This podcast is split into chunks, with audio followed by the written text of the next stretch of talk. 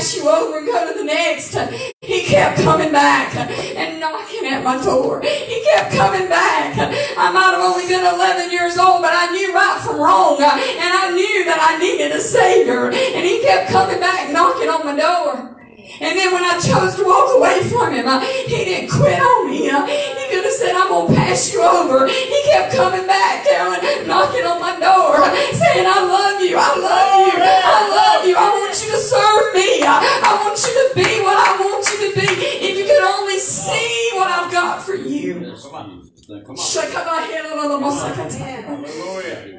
See, he accepted the mock scarlet purple robe they put on him.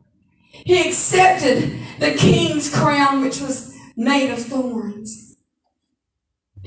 They took away his clothing, stripped him naked, and then they cast lots. Mine your sins nailed him to the cross, church, I'm telling you. The nails could not have held him there. If he'd said, Father, I'm not doing this, he could have been done. And those nails couldn't hold. Go ahead. Go ahead.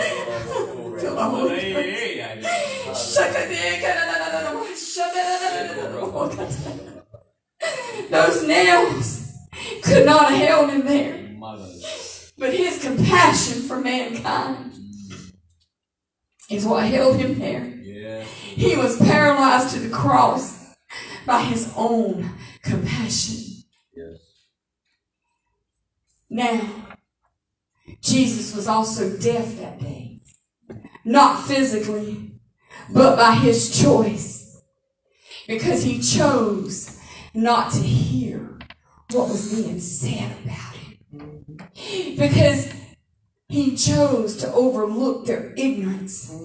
His love and his compassion caused him to be deaf to what was being said around him that day from the time they took him into custody to the time they took him up Golgotha to the time they nailed him on the cross. Oh my God. And we can't even be silent when somebody says something about us. Come on. Shoo! It's either amen or oh. We want to let Patsy loose or Tom loose or whoever our mamas or daddies are in us. We want to just tell them what we think. But Jesus endured the cross. He endured from the time he was arrested. Come on now. Come on.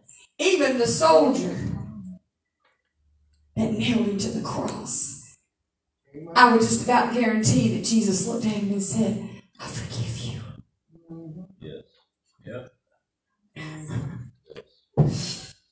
He was deaf to the insults. He became deaf to the jeers, to the teases of Satan. Because don't you know Satan was standing right beside him going, I told you I killed you. I told you I win. Don't you know he was whispering in Jesus' ear? Don't you know he was trying to convince him to, to think that he lost? Don't you know he was talking to Jesus while they was doing all this to Jesus? Don't you know that Satan was up there just laughing at him, looking at him, and mocking at him? And how many of us, with the devil getting in our face like that, we could just turn deaf ear?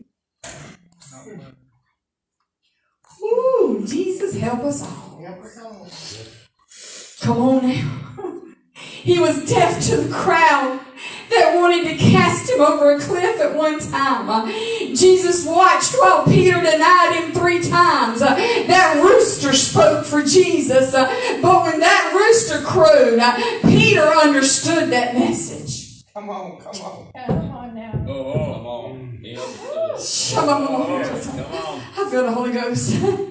Jesus stood before Pilate the governor and he examined him to determine if he was the king of the Jews. He even asked him, Are you the king of the Jews? Are you who they say you are? And you know what he done? His entire defense was, Thou sayest. Mm-hmm. Some of us, we've been Jesus, we've been looking at Pilate saying, You better watch what you say, boy. I'll snap you out of here in just a half of a split of a second. That's what we would have been thinking. But Jesus looks at him and says, Thou sayest. In other words, he says, if that's who you say I am, that's who I am. But Jesus knew who he was. Mm-mm-mm. He said nothing. The chief priest and the elders accused him. Some of the very people that Jesus healed were standing out there screaming, Crucify him! Now, if I've been standing behind one that I know God gave a hand to, and they standing there going, crucify him, I think in the flesh, if I had something, I would have had to bop him in the back of the head and say, what is wrong with you? Think about it. Uh, I would have to say, are you crazy? You done lost your mind. You done lost your mind. You want to crucify the very man, the very, the very man, the very man that gave you your hand. Woo! Oh, I feel the Holy Ghost. But he watched them. He just sat and watched. He stood and watched. To the point that he probably couldn't even physically see them no more because they done smacked him so hard and it beat him so bad till he lost part of his eyesight, no doubt. Uh, but he still, he still overlooked them and didn't say a word. They watched him, and he just answered nothing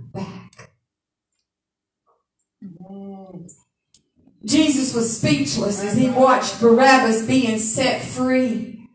He was deaf. He was speechless as they led him to Golgotha's hill.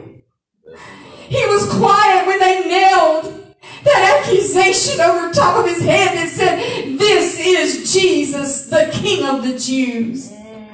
And he didn't say nothing. I'm telling you, that man was sanctified. That man was holy. He was God. Because I don't know, could you? Woo! Could you have done that? When they, and knowing you got the power, Carolyn, in your hand to just look at them and they drop dead. Couldn't do it. But he didn't do it. Grace and mercy. His grace and his mercy. He was quiet as they crucified two thieves beside him. See, he could have just looked or snapped his finger and time would have stopped Stood and stood still. And he could have got them thieves off. He could have escaped. He could have done that. But no, he said, I gotta go all the way because I love you. You hearing me? Because I love you. He was speechless when they offered him vinegar to drink, mingled with gall, and when he had tasted thereof, he would not drink. You see, Jesus watched Pilate wash his hands, indicating, I'm innocent of this matter. But Jesus knew Pilate wasn't innocent of that matter. Because even Pilate's wife had had a vision. Come on now. And I'm sure she tried to talk to him about it. He was quiet as Pilate had him scourged, flogged with a scourge. Jesus was quiet. He was deaf to these things. A scourge. He didn't listen to these things. He didn't speak against them. He play, he, he was dumb, mute a whip that was made out of leather thongs to lash not just one, but several together. That when it went into the flesh, it didn't just make a mark on his back, Got a mind to- it pulled his flesh away from his body. To the point that you could see his bones and his muscles. Got a mind to- ripped his back slam apart. He did that for you and for me. And some people still won't receive him in their life. Uh, I was carrying it had shards of metal and bone. Yes, it did. Jesus, in the book of Isaiah, talks about that he was marred beyond human recognition That's right. for you Bless and your for me. I want you to get, we coming up on Easter. We coming up on Resurrection Sunday. Very soon here. But before he made it to the tomb, you need to know what he went through for you. You need to have a depth and an understanding. But then Jesus became dumb for a season. In chapter 58, verse 4, 58 of what? 58. What book? Isaiah 58, sorry. Figured you can just read my mind, Sister Michelle. yeah, you probably don't do that. 58. 4. Verse 4. Behold, ye fast for strife and debate. I heard y'all say that. And to smite with the fist of wickedness. Ye shall not fast as ye do this day to make your voice to be heard on high. Isaiah said to smite him with the fist of wickedness. All the wickedness in this world that was before him while he was here and came after him. And my God knows how much it is right now. Don't only God knows. To smite him with the fist of wickedness. In Matthew 26 and 67, they spit in his face.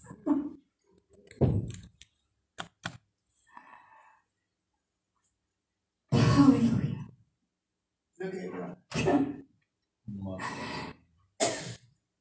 Matthew 26, 67.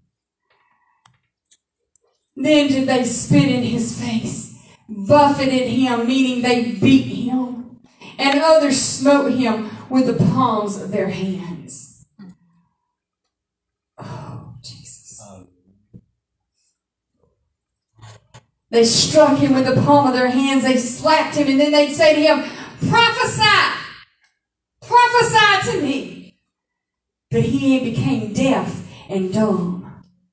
Oh, I don't know if we could have done that. I don't know if I could have. But he was Jesus. We are to be like Jesus. Lord help us. With that statement, we are all jump up run up here, don't. Lord help us. Let me